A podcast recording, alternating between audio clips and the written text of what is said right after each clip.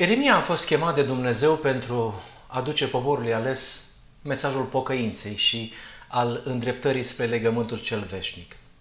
Și acest legământ nou despre care vorbește Domnul lui Ieremia nu este nimic altceva decât legământul cel veșnic pe care Dumnezeu l-a încheiat cu toate ființele inteligente din univers, chiar de la începutul creației sale. Când vorbim despre legământul acesta veșnic, vorbim despre temelia și despre fundamentul guvernării divine. Felul în care se conduce Dumnezeu și conduce Universul Său. Și este singura cale prin care uh, curge viața veșnică de la Creator spre vasta creație a sa. Și noi cunoaștem că rebeliunea lui satana a rupt acest legământ, a spart acest legământ, iar noi, familia umană, ne-am alăturat acestei uh, amăgiri uh, și acestei rebeliuni, aflându-ne la ora actuală sub semnul inconfundabil al răului, sub semnul lui Icabod. Dar vestea bună, vestea bună, că asta înseamnă Evanghelie, este că în Hristos, legământul cel veșnic a fost din nou inaugurat pentru familia omenească, iar făgăduința aceasta a scrierii legii în minte și în inimă încă așteaptă o generație care să o primească cu bucurie. Și atunci vom vorbi despre sfârșitul marii controverse. Deci dacă ar fi să punctez cel mai prețios juvaier al cărții lui Ieremia este acesta. Este cel, Ieremia este cel care punctează precis inconfundabil esența legământului cel veșnic. Voi scrie legile mele în inima și inima voastră. Această declarație din Eremia 31 este piatra fundamentală, temelia fundamentală a scopului etern al lui Dumnezeu, exprimat sub diferite forme peste tot în Scriptură. Și câteva dintre ele le vom lua în cartea lui Eremia. Acest voi pune este sinonim cu a așeza, este sinonim cu a instala, mai uh, pe înțelesul nostru, este um, sinonim cu a inscripționa, a scrie. În templu inimii noastre trebuie scrisă legea divină și doar așa apare un popor al lui Dumnezeu care în sfârșit are uh, pe frunte numele său, sigiliul slavei sale. Doar atunci se va putea spune că oamenii îl cunosc pe Dumnezeu, cunoașterea lui Dumnezeu. Deci legământul veșnic, legământul etern. Voi scrie legea mea în mintea și inima voastră. Această moștenire este o parte rezultată din moartea dătătorului legii. Unu, una dintre persoanele divinității a murit de moartea a doua și nu mai există, da? Și atunci când copiii săi s-au rezolvat, el este cel care, ca și dătător al legii, a murit. Și au uh, trăit această experiență teribilă, pentru că ei au cerut anularea scopului etern. Moștenitorul a venit, s-a găsit un moștenitor, nu cel care a murit. Cel care a murit a făcut un testament și testamentarul totdeauna lasă un testament. Moștenitorul nu este aceeași persoană care a murit. Moștenitorul totdeauna este cineva care a primit o moștenire de la cel care nu mai este. De asta vorbește Apostolul Pavel. Și moștenitorul a fost Isus Hristos, care a fost primul care a primit cu bucurie legământul cel veșnic sau scopul său etern sau moștenirea și el nu o ține numai pentru el, vrea să o împartă cu noi, frații lui, prin participarea la nuntă. El a moștenit un nume și un tron prin moartea a doua a acelei, acelui dătător al legii, a uneia dintre Dumnezei care a murit de moartea a doua. Un testament nu are valoare decât în momentul în care o persoană moare și nu mai este. Doar atunci intră în vigoare moștenirea. Iar moștenitorul este Isus Hristos, nu este același lucru cu testamentarul, da? Și el spune, aceeași moștenire pe care am primit-o eu, o împart cu voi, o împart cu frații mei prin participarea la nuntă. Astea sunt elementele de bază pe care doresc să insist și pe care Eremia l-a prezentat într-un mod uh, uh, care poate fi înțeles foarte ușor. A pune și a scrie este același lucru cu a instala sistemul de operare. Omenia încearcă să pună sistemul de operare în colaborarea cu mașina, cu computerul, cu tehnologia, iar Dumnezeu spune nu, singura soluție este cu unirea cu divinul, inscripționarea, scrierea sistemului de operare, prin intrarea mesagerului solul legământului în templul său. Prin urmare, ceea ce doresc eu să vă comunic prin intermediul acestor serii este că vreau să înțelegem că în Scriptură, atunci când se vorbește despre nuntă, când se vorbește despre căsătorie, când se vorbește despre logodnă, când se vorbește despre ispășire, când se vorbește de intrarea solului legământului, când se vorbește de neprihănirea lui Hristos sau neprihănirea veșnică, despre care, de exemplu, vorbește Îngerul în Daniel capitolul 9, tot acest întreg limbaj metaforic se reduce la trei cuvinte. Legământul cel veșnic. Iar profetul Eremia este cel care a pus bazele acestui legământ ca nimeni altul. El este primul care a vorbit despre acest legământ veșnic ca nimeni altul. Și pe această temelie străveche vor veni mai departe mesagerea lui Dumnezeu, Ezechiel și așa mai departe. Apostolul Pavel va vorbi despre conceptul uh, scopului etern în creațiune, până la Ellen White și la iubitorii solii îngerului al treilea care vorbesc despre acest legământ cel veșnic. Asta este baza și aici s-a pus temelia aceasta străveche. Și Eremia a avut posibilitatea ca timp de 40 de ani să elaboreze acest concept. Însă poporul ales, ca de obicei, a ignorat în mod repetat avertismentele lui Dumnezeu, așa că până la urmă Dumnezeu s-a retras fiind alungat și la scurtă vreme babilonienii au venit și l-au dus în robie.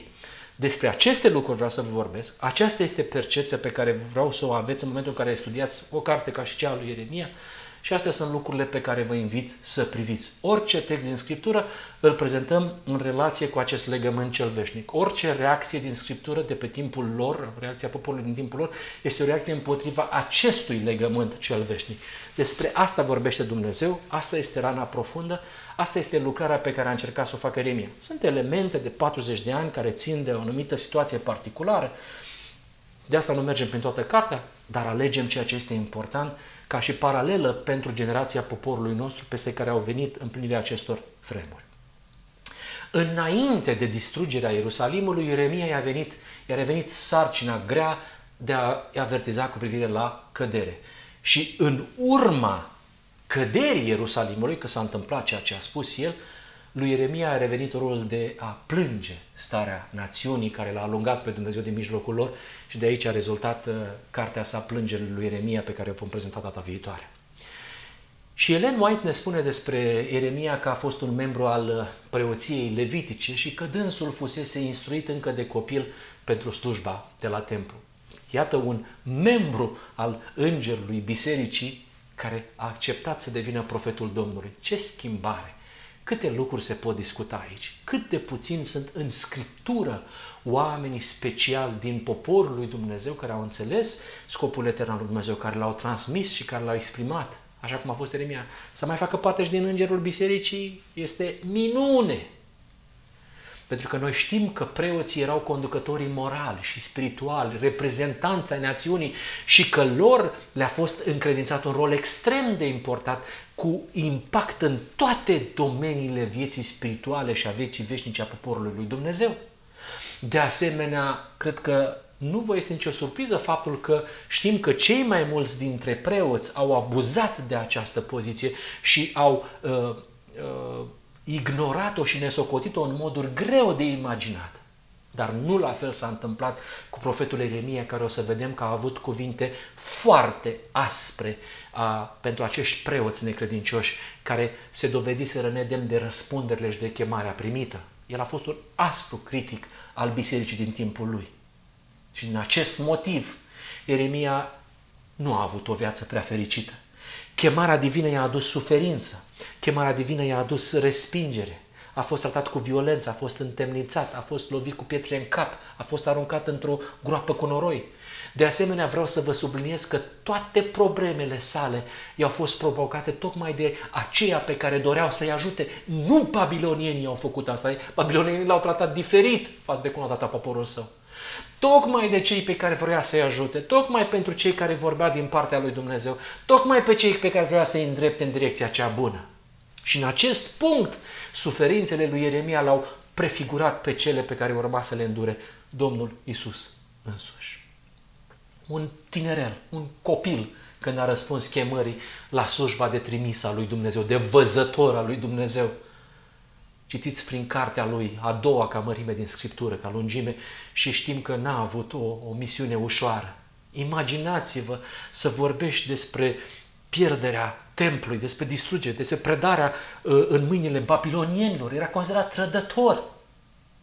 Imaginați-vă că în timpul nostru este ca și cum Eremia ar fi avut un, un site, da, un site cu înregistrări video și unele din titlurile prezentărilor sale sau expresiile sale ar fi fost Păzitorii legii nu m-au cunoscut. Păstorii sufletești mi-au fost necredincioși. Prorocii din biserica noastră prorocesc prin bal. Națiunea mea și-a schimbat Dumnezei și slava. E secetă în țară din cauza prorocilor. Cam strident, nu-i așa?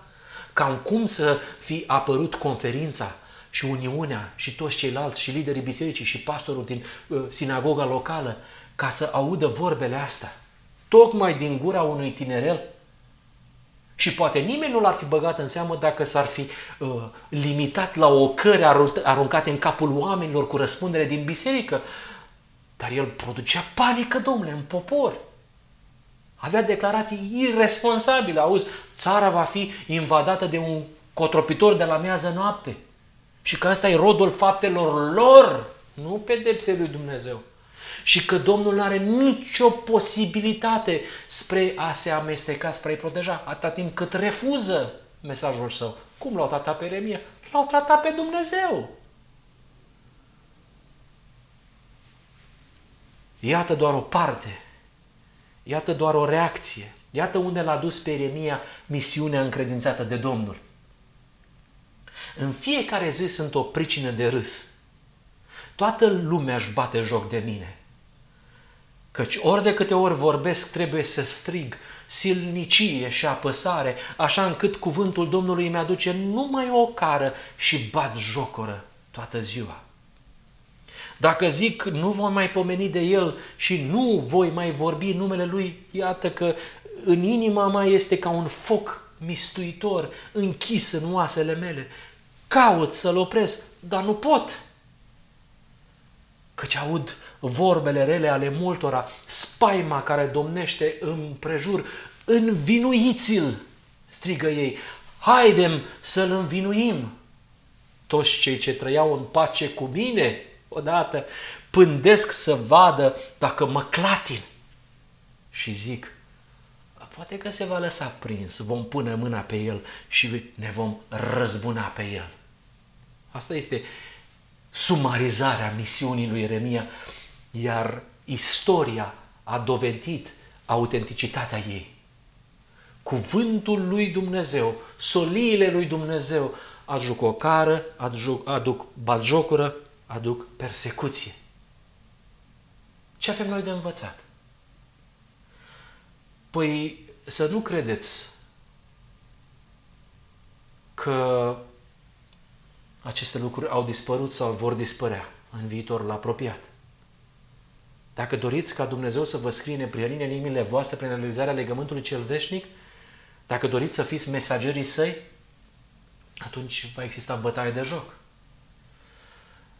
atunci mama și tatăl tău se va uita la tine ca un om care ți-ai pierdut mințile și se va rupe absolut tot în familia ta și te vor considera vinovat. Tu ești responsabil pentru tot ce s-a întâmplat cu familia noastră și cu tot lucrul care era acolo. Se va schimba percepția ta, viața ta, căsătoria, percepția cu privire la lume, absolut tot. Vei fi izolat. Frații și prietenii tăi nu te vor mai privi la fel. Prietena ta nu se va mai uita la tine. Soția ta, a spune că ai nebunit. Copiii tăi nu te vor saluta că ți-ai pierdut mințile. Vei fi învinuit, vei fi acuzat, vei fi exclus din biserică. Cine vrea să-și riște locul căldus din biserică? Cu oamenii spun, domnule, dacă e o solie de la Dumnezeu, de ce oamenii nu o primesc? Păi cine vrea să-și riște locul căldus din biserică?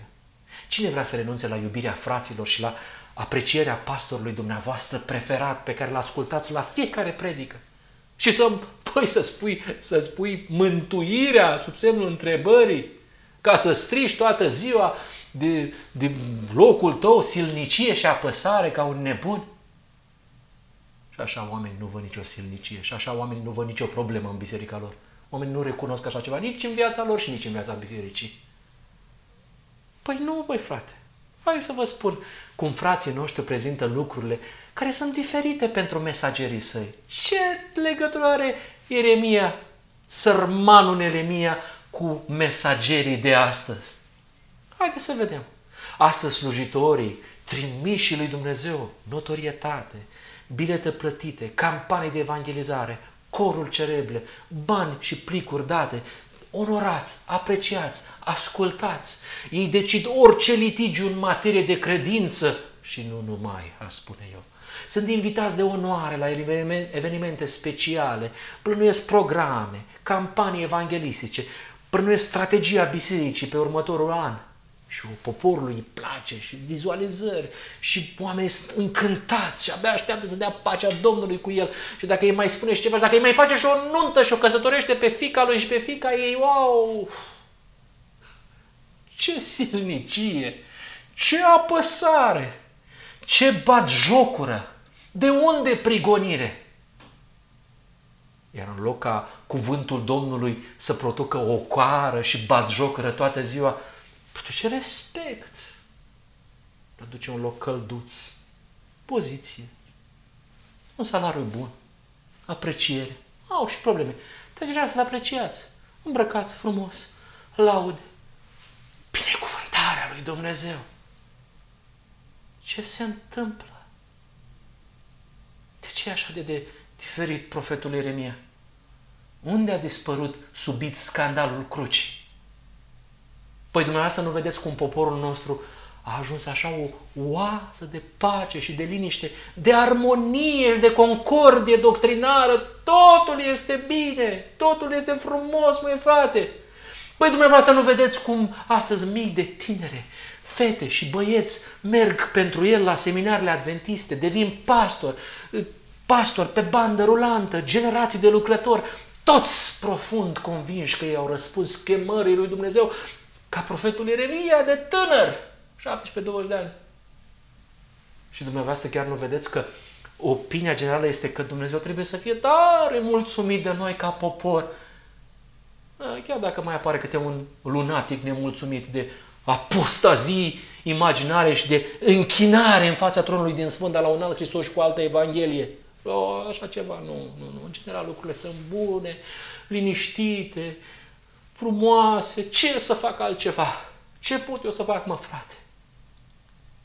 Eremia. Ce caută asta pe la învoanele noastre?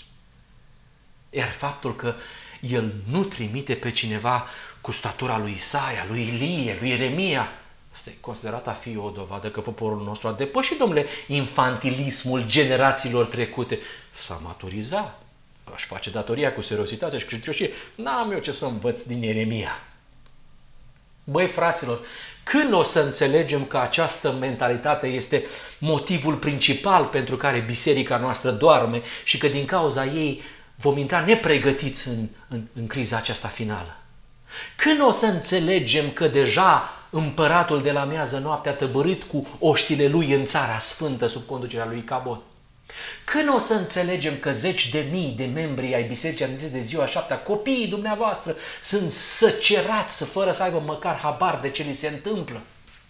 Când o să înțelegem că această furtună, invazie de la miază noapte, care vine peste poporul nostru, este aceeași invazie din zilele poporului lui Ieremia? Când o să înțelegem că această invazie suflă devastator asupra bisericii noastre? Când o să înțelegem că ne spulberă copiii și spulberă ultimele rămășițe de individualitate doctrinară cu care ne mândrim, de ceea ce este baza noastră, de sanctuar, de legământ veșnic, de părtășie de natură divină, de curățirea sanctuarului și de marea zi spășirii pentru cei vii? Când o să vedem că au dispărut cu toate? Și eu zic că așa se explică de ce solia ultimului Ilie, pe care zicem că îl acceptăm și îl așteptăm, nu mai impresionează pe nimeni. Ba chiar produce jenă, disconfort pentru membrii. Pastorul, nici nu vrei să cazi din grațiile poporului, poporului îi place altceva. Și atunci au ei o mânie clericală prin articolele pe care le scriu, prin prezentările pe care le fac la Amvon și se deghizează ei în mare apărător pentru binele bisericii. Uitați cum lovesc în biserică, uitați ce spun. tragic, fraților, dar adevărat este că atunci când solia Domnului nu mai aduce pastorii no- pastorilor noștri o cară și bat jocură toată ziua.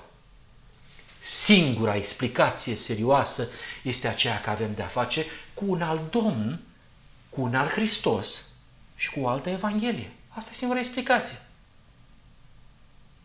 Ieremia, profetul durerii, profetul trist, care a trăit într-o perioadă deplorabilă ca și a noastră. Și lucrarea sa a fost extrem de dificilă, pentru că poporul, poporul era țâfnos, era încăpățânat. Și dușmanii lui au făcut presiuni asupra lui, au încercat de câteva ori să-l ucidă. Și cu toate acestea el avea să ajungă să vadă cu ochii lui cum țara este devastată și poporul dus în exil. Elen mai scrie, timp de 40 de ani, Ieremia avea să stea înaintea națiunii ca martor pentru adevăr și neprihănire. Țineți minte lucrul acesta. Într-un timp de apostazie nemai întâlnită, el trebuia să exemplifice prin viața și caracterul său închinarea la singurul Dumnezeu adevărat.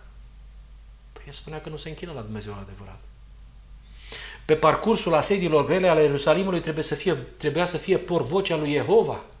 El trebuia să prevestească prăbușirea casei lui David.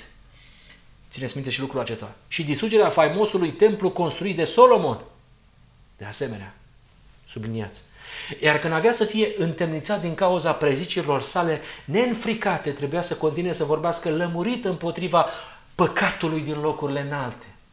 Disprețuit, urât, respins din oameni, respins de oameni, la fel ca și Domnul Hristos, în final avea să fie martor la împlinirea literală a propriilor profeții despre condamnarea iminentă și să ia parte la tristețea și la necazul de după distrugerea cetății sortite pieirii. Și Hristos la fel. Și a văzut profețiile și împlinirea și a plâns. Iată, vi se lasă casa pustie. Și acum aș dori să iau trei expresii din acest paragraf cu care să continuăm prezentarea noastră. Numărul 1. Adevăr și neprihănire. Vreau să vorbim puțin despre prăbușirea casei lui David și vreau să vorbim despre distrugerea templului. Distrugerea templului. Numărul 1. Adevăr și neprihănire. Adevărul și neprihănirea nu este nimic altceva decât legământul cel veșnic pe care l-am exprimat în introducerea aceasta. Adevărul legământului cel veșnic. Că e vorba de nuntă, că e vorba de ispășire, că e vorba de scopul etern, că e vorba de intrarea solului legământului, că e vorba despre venirea la nuntă. Toate vorbesc și sunt surprinse în trei cuvinte. Legământul cel veșnic. Adevăr și neprihănire. Neprihănirea lui Hristos. Neprihănirea lui Hristos în legătură cu legea. Despre acesta este mesajul lui Ieremia. Dacă vreți să-l vedeți, vedeți-l prin ochii văzătorului. Dacă nu vreți să-l vedeți, vedeți-l prin ochiul pastorilor dumneavoastră care nu vă vor spune despre lucrurile acestea.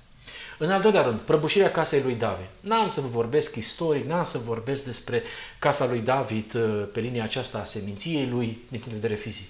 Casa lui David este un alt fel de a spune despre clasa conducătoare. Despre clasa conducătoare. Este un, o altă prezentare din care învățăm că aici se vorbește despre clasa conducătoare. Cum totdeauna a fost. Situația din timpul lui Ieremia surprinde poporul lui Dumnezeu care se confruntă cu foarte multe uh, provo- pro- provocări, atât din interior cât și din afară, cu invazia babiloniană. Din nefericire pentru ei, criza cea mai puternică nu s-a datorat în primul rând amenințării militare, venind din partea unor puteri străine ca cea babiloniană, cât asupra situației interne, a lucrurilor profunde, nu a lucrurilor superficiale. Vorbim despre prăbușirea casei lui David, despre clasa conducătoare. Când spunem intern, ne referim în special la casa lui David, adică la, la, la reacția casei lui, la reacția clasei conducătoare, la preoțime, casa lui David este un fel de a spune îngerul bisericii, care a fost o clasă coruptă și rebelă. Și încăpățânarea lor avea să, să, să corupă fără dar și poate și inimile poporului care au devenit atât de împietriți și de apostaziați încât au refuzat să ia seama la toate soliile trimise de Dumnezeu cu privire la dezastrul care ar fi putut să fie evitat. Și acum ascultați, vă rog, raportul profetului Ieremia despre casa lui David, egal îngerul bisericii, conducătorii, despre conducătorii acelor vreme. Aceștia, leagă în chip ușuratic rana fiicei poporului meu, zicând, pace, pace și totuși nu este pace. Dacă veți studia contextul acestui verset, veți observa cu stupoare că acest verset nu este unul izolat, ci de fapt întotdeauna a fost o permanentă stare de conflict și rebeliune între Dumnezeu și poporul său. Ascultați! Mă voi certa cu voi, zice Domnul, și mă voi certa cu copiii copiilor voștri. Ieremia 2 cu 9. Grozave lucruri, urăcioase lucruri se fac în țară. Ieremia 5 cu 30. Toți sunt niște răzvrătiți. Ieremia 6 cu 28. Mai părăsit ai dat înapoi, de aceea mă întind mâna împotriva ta și te nimicesc, sunt sătul de milă. Ieremia 15 cu 6. Asta este context. Dragii mei, noi trebuie să înțelegem că pentru poporul lui Dumnezeu nu poate exista o situație mai nenorocită decât starea de război cu Dumnezeu. Și aceasta este făcută în numele și sub conducerea casei lui David, a conducătorilor lor și ai noștri.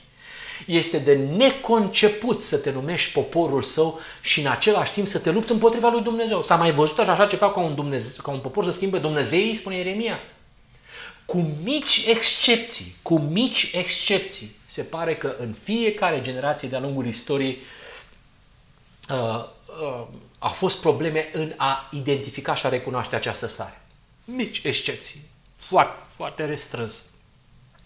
Și poporul acesta a demonstrat mereu o vrășmășie, bineînțeles inconștientă împotriva lui Dumnezeu și tu nu știi. Și cu cât se luptau mai tare împotriva sa, cu atât mai tare ei pretindeau că sunt poporul ales. Dumnezeu le spunea, vedeți că mă dați deoparte. Ba da, Doamne, te iubim. Vedeți că nu acesta este caracterul tău. Ba da, Doamne, tu ești drept, tu ucizi. Vedeți că nu vă închinați uh, adevăratul Hristos. Ba da, Doamne, sunt ca toți ceilalți. Vedeți că n-ați înțeles care este însemnătatea templului. Ba da, Doamne, templul Domnului, templul Domnului. Adică noi suntem popor adevărat.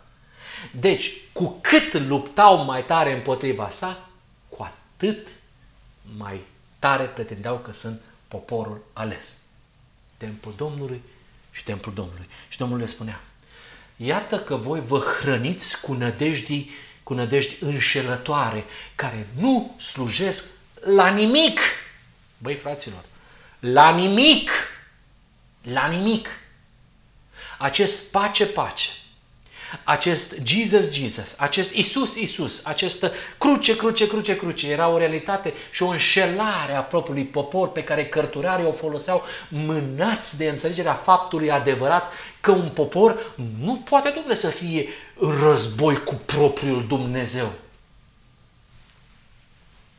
Ei erau în război cu propriul Dumnezeu și îl lăudau pe altul care zicea că e prietenul lor. Ei făceau o confuzie enormă între Dumnezeu și Baal. Și totuși erau în război. Spune profetul uh, Osea, Peirea ta, Israel, este că ai fost împotriva mea. Și profetul Eremia continuă, învarsă lacrimi, ochi, zi și noapte și nu se opresc, căci fecioara, fica poporului meu, este greu lovită cu o rană foarte usturătoare. Casa lui David se uita, nu avem nicio problemă, avem abnegație, avem lucrare, lucrurile merg bine. Ce spune nebunul de Eremia? Ce lacrimi, ce, ce, ce plâns, ce suferință. Nu-L urmați pe Dumnezeu. Ba da, urmăm pe Dumnezeu. Pe al tău nu vrem să-L urmăm. Îl lăudați pe Dumnezeu străin, pe un bal, l-ați schimbat Dumnezeu. Ba nu, pe al tău nu vrem să-L urmăm. Învarsă lacrimi, ochi, ochii zi și noaptea. Nu e vorba de Remia aici. E vorba de Dumnezeu. Dumnezeu plânge aici. Dumnezeu plânge aici. și în loc să identifice cauza reală a bolii, au părăsit pe Dumnezeu, au părăsit scopul etern, au părăsit legământul cervenic. Asta este baza. Casa lui David, adică conducătorilor, tratau efectul. Tratau efectul, ca și, ca și la noi, în, în viața de sănătate a noastră, sănătate. Și Dumnezeu spune, bă, tratamentul ăsta e ușuratic, așa spune Ieremia. E un tratament ușuratic. Voi tratați efectul nu cauza bolii. Cauza bolii este că ați părăsit, m-ați alungat, vreți să vă rupeți, vreți să trăiți departe de legământul ce veți trăiți în legământul uh, cel vechi. Și tratamentul vostru este ușuratic, comportamental, programe, uh, ofrande, zecime, evangelizare, Pe termen lung el duce la agravarea bolii pentru că tratăm efectul, nu cauza. La fel se întâmplă și în lumea medicinii de astăzi. Când un popor este în război cu Dumnezeul lui, este o nebunie să, să-i spui că de fapt este pace. E nebunie, mă, fraților. A spune Domnul. Și mă voi certa cu copiii copiilor voștri. De ce? Preoții n-au întrebat unde este Domnul. Păzitorii legii nu m-au cunoscut. Păstorii sufletești mi-au fost necredincioși. Prorocii au prorocit prin bal și au alergat după cei ce nu sunt de niciun ajutor. Casa lui David, prăbușirea aceasta, ne vorbește Eremia. Despre prăbușirea aceasta, aceasta, toți sunt membri ai casei lui David. Preoți, păzitorii și proroci, teologii, pastorii, conducerea administrativă, absolut au alergat după cei ce nu sunt de niciun ajutor și au tratat în mod ușuratic rana profundă. M-au părăsit pe mine, au părăsit scopul etern și au pus crucea, crucea și crucea. Au părăsit unirea omenesc lucru de vină și au pus socotit neprihănit. Au părăsit ispășirea și cred că ispășirea înseamnă iertarea păcatelor și uh, rămânerea lui Hristos sute de ani într-o păcare păcătuire perpetuă. Au crezut că dreptatea și suveranitatea lui Dumnezeu înseamnă să calci pe Dumnezeu și caracterul său. Și cum se ceartă Dumnezeul neprihănirii? Prezintă cum este neprihănirea. Dar problema este că preoții n-au întrebat unde este Domnul, păzitorii legii nu m-au cunoscut, păstorii sufletești mi-au fost necredincioși și prorocii au prorocit prin bal. Cinci elemente. Cinci elemente de bază care pot identifica opoziția împotriva lui Dumnezeu din partea casei lui David, din partea conducătorilor, în fiecare generație, inclusiv în cea lui Ieremia. Preoții n-au întrebat unde este Domnul. Observați că la fel și în timpul nostru, pastorii și conducătorii noștri nu se întreabă, păi, unde este Domnul Hristos pe care tare mult îl iubim? Ce face El în Sfânta Sfintelor? De ce nu trece la judecarea celor vii? Că toți spunem că a început în 1844 judecata celor vii. De ce nu trece la cei în viață? O fi trecut de cazul meu dacă m-o fi prins într-o perioadă proastă a vieții mele, dacă m-a prins când eram exclus și când ne păcătuiam, dacă ce se întâmplă? Nu se întreabă, dar nu se întreabă membrii. Unde este Domnul? O, oh, știm că este în sanctuarul ceresc, ținut acolo, pentru păcătuirea aceasta. Nu cumva are legătură cu noi? Nu se întreabă. Unde este Domnul? Pentru că au un Domn pe care îl laudă, pentru că au un Domn căruia îi cântă, pentru că au un Domn pe care îi aduc uh, jerfe și ofrande și daruri și lucrare misionară și închinare și tot ce vreți. Celălalt nu știu. Doi. Păzitorii legii nu mă cunosc. Păzitorii legii nu mă cunosc? Păi noi avem legea. Nu există în toată Scriptura durere mai acută și strigăt mai dramatic ca cel din Ieremia 2 cu 8. Păzitorii legii nu mă cunosc? Și această declarație nu e a lui Ieremia, e a lui Dumnezeu și e incomodă și e deranjantă și e o gravă acuzație împotriva conducerii Bisericii Adventiste de ziua șaptea. Cum este posibil ca tocmai oameni aleși de Dumnezeu să fie depozitarii legii sale sfinte Uh, să fii devenit cei mai categorici opozanți ai caracterului care a produs legea lui Dumnezeu. Ei sunt cu legea, dar caracterul care a produs legea, dovedit în Isus Hristos, este împotriva la așa ceva. Ascultați de predicare. Nu mă cunosc, nu știu ce este legea să le spui tu că este o transcriere a caracterului lui Dumnezeu și să le spui că această lege Dumnezeu nu o carcă niciodată, nu există nicio revendicare, nu există niciun punct de suspensie, nici, nicio intervenție specială, nimic. Nu. Nu. Cum de s-a ajuns aici? Cum se explică de ce un popor hotărât să păzească toate legile și orânduirile Domnului, nu reușea să-L cunoască pe Dumnezeu închinându-se astfel lui Bal. Că ei spuneau că vor să se roage, că poporul meu spune la fel că ei vor să se roage și să țină toate legile și orânduirile și tot ce spune Scriptura. Cum se poate ca cea mai înaltă virtute la care ne cheamă întreaga Scriptură să devină o piedică în calea cunoașterii lui Dumnezeu? Nu este păzirea legii în alta chemare a poporului ales? Cum de ajuns în situația asta? Păi, fraților, puneți-vă întrebarea asta și nu plecați până nu primiți răspuns, că s-ar putea să fiți surprinși când o puneți în dreptul dumneavoastră și a poporului dumneavoastră. Păi nu avem noi la ora actuală tot felul de grupări, tot felul de personalități și de mișcări în cadrul Bisericii Adventiste care au făcut din păzirea legii scopul, credința și religia lor. Nu avem noi astfel de grupări care fac tot ce spune Scriptura? Zic ei că fac. Și totul Dumnezeu spune, băi, nu m-ați cunoscut. Incredibil! Opriți-vă! Nu plecați de aici până nu primiți răspuns. Rugați-vă la Duhul Sfânt și vă va da. Eu am crezut multă vreme, hai să vă spun ce am crezut eu. Eu am crezut că aici este vorba de păzitorii legii cu numele. Adventiști ăștia cu numele, care nu sunt oameni serioși, domnule, care vin la biserică doar la predica de la 11, pleacă imediat, n-au treabă, ei se închină la mamona, mai dau câte un dar, mai cântă la cor, ah, mai fac câte o glumă, mai pleacă în vacanță și lasă că o să vadă ei la demascarea, la judecata finală și pedeapsa, că Dumnezeu nu uită aceste lucruri. Asta am crezut eu. Eu aș fi crezut acest lucru până la capăt dacă cel care a spus nu a fost însuși Dumnezeu, că el știe ce spune acolo. Nu de asta este vorba. El recunoaște că destinatorii acestor cuvinte erau păzitorii legii, nu păzitorii legii cu numele, păzitorii legii, cei mai serioși, cei mai înflăcărați, cei mai devotați, cei mai cu multă abnegație, cei mai serioși, cei pe care i-a apreciat. Faptul care nu i-a ajutat să-L cunoască pe Dumnezeu și caracterul Său și neprihănirea sa. Și realitatea tristă este că păzitorii legii, ăia nu cu numele, n-au nicio idee despre cine este Dumnezeu și caracterul neprihănirii. N-au nicio idee despre scopul etern. Deși obiectul grijilor este chiar o transcriere a caracterului lui Dumnezeu cu care se află în luptă și în război. Copia fidelă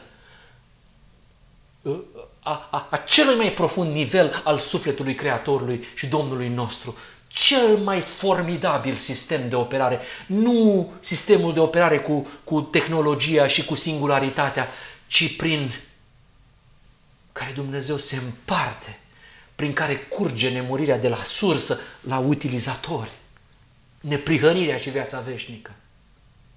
Ei, pe mâna unor astfel de birocrați, legea a ajuns doar un un set de reguli. Păzitorii legii nu m-au cunoscut. Iată cum a căzut casa lui David.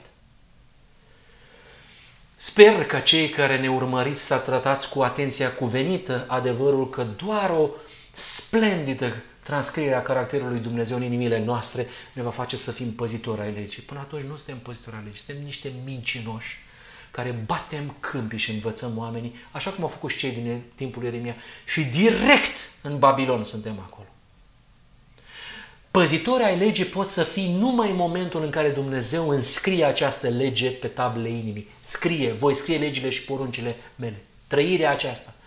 Când vom înțelege cu adevărat că viața veșnică este aceasta, să te cunoască pe tine singurul Dumnezeu adevărat și pe Iisus Hristos pe care l-ai trimis tu.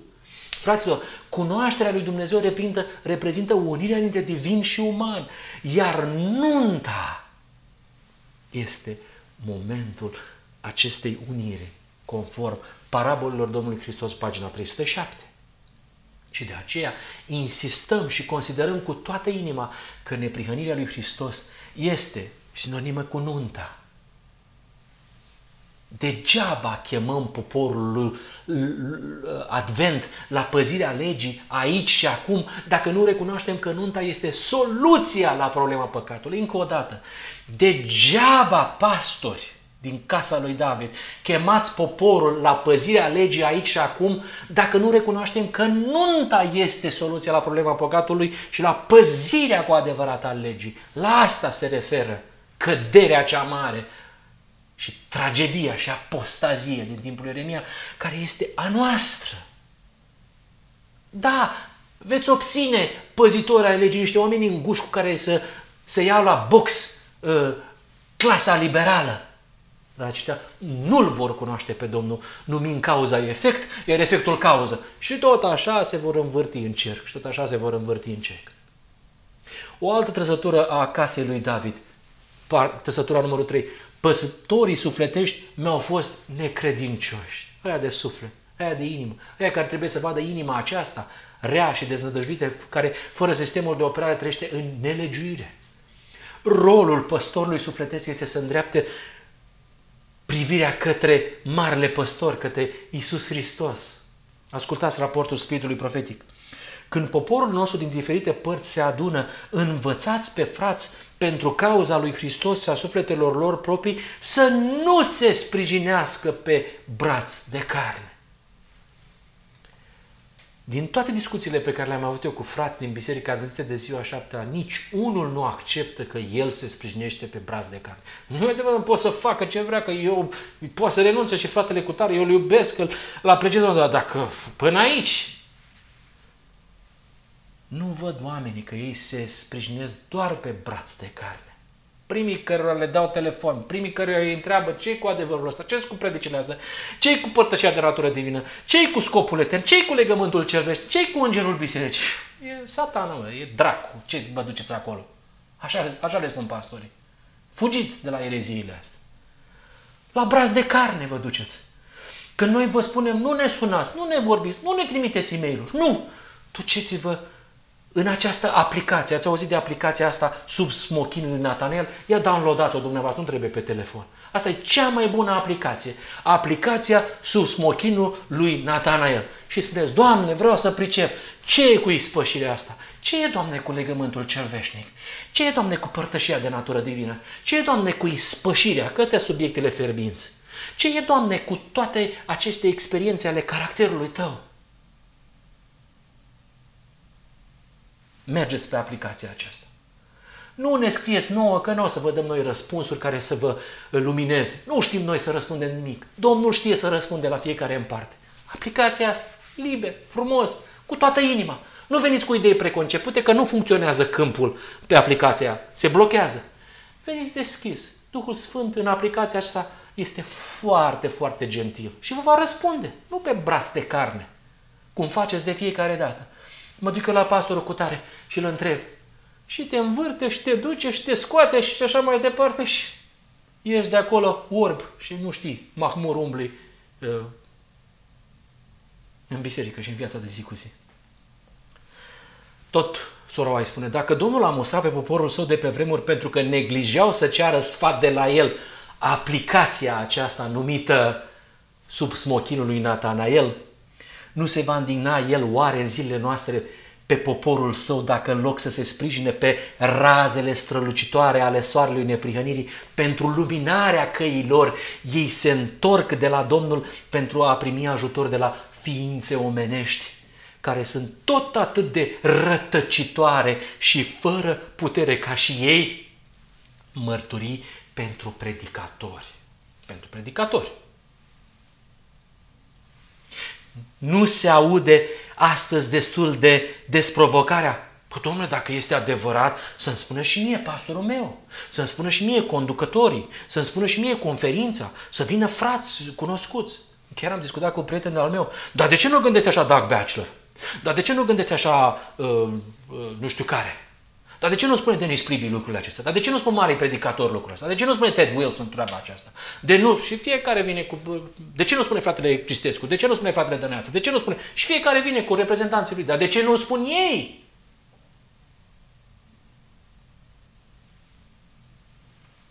A pata trăsătură a casei lui David. Prorocii au prorocit prin Baal. Prin Baal? Prorocii Domnului prin bal? Cum e asta? Ce să mai, ce să mai comentez, mă Vă dau câteva paragrafe care sunt mai elocvente decât orice comentariu de al meu, că nu mai știu cum să mai spun. Epoca prezentă este una de idolatrie ca și în zilele lui Ilie. Mulțimile din biserică, nu dintre neamuri, au o concepție greșită despre Dumnezeu și caracterul său și în realitate servesc unui zeu fals ca și închinătorii lui Baal. No comment. Cei care nu sunt de plin consacrați lui Dumnezeu vor ajunge să facă lucrarea lui satana în timp ce ei se mândresc că sunt în serviciul lui Hristos. No comment. Dacă puterea divină nu este adusă în experiența poporului lui Dumnezeu, teorii false și idei eronate vor lua mințile în stăpânire. Hristos și neprihănirea sa vor fi îndepărtate din experiența multora, iar credința lor va fi fără putere și fără viață. No comment. Și a cincea trăsătură a casei lui David. și au alergat după cei ce nu sunt de niciun ajutor. Ia hai să aducem iarăși profetul Ellen White la uh, cele mai bune comentarii, că văd că mai bine funcționează așa. Cinstea și politica nu pot lucra împreună în aceeași minte. Nu se poate să fii și politician și diplomat în biserică și cinstit. Nu se poate așa ceva. Cu timpul, ori politica va fi alungată, ceea ce nu prea se întâmplă, iar adevărul și cinstea vor lua stăpânirea. Ori, dacă politica este cultivată, ceea ce văd cel mai des, cinstea va fi uitată, ceea ce este o realitate. Acestea două nu sunt niciodată în înțelegere. Nu au nimic în comun. Una este profetul Baal, cealaltă profetul lui Dumnezeu. N-am văzut clasă mai șireată, mai diplomată, mai plină de ceea ce este corect politic, mai inteligentă de a învârti vorbele ca și cea a conducătorilor poporului nostru. Și oamenii alargă la ei, care nu le sunt de niciun ajutor, dar din potrivă le fac rău. Politică de la cap la coadă. Și asta se întâmplă când nu înțelegem care este puterea lui Dumnezeu, care ne este convingerea și dragostea noastră. Și așa am ajuns să folosim dezinformarea, manipularea psihică, exacerbarea controlată a presiunii de grup, terorism spiritual și alte afurisenii din astea pe care le folosesc politicienii noștri care sunt mari slujitori al lui Dumnezeu. N-am văzut așa ceva. Nu vreau să rămân cu acest lucru, pentru că în final aș dori să vă spun că unica soluție este realizarea legământului cel vesnic, unirea omenescului cu divinul. Și vă invit așadar să primiți cu toată inima această solie specială a Harului Abundent, o solie care, după spusele lui Eremia, se oferă chiar acum. Ascultați! În zilele acelea, în vremele acelea, zice Domnul, copiii lui Israel și copiii lui Iuda se vor întoarce împreună, vor merge plângând și vor căuta pe Domnul Dumnezeul lor, vor întreba de drumul Sionului, își vor întoarce privirile spre el și vor zice, veniți să ne alipim de Domnul printr-un legământ veșnic, care să nu fie uitat niciodată. În zilele acelea, în vremea aceea, zice Domnul, se va căuta nelegiurea lui Israel și nu va mai fi. Și păcatul lui Iuda și nu se va mai găsi, căci voi ierta rămășița pe care o voi lăsa.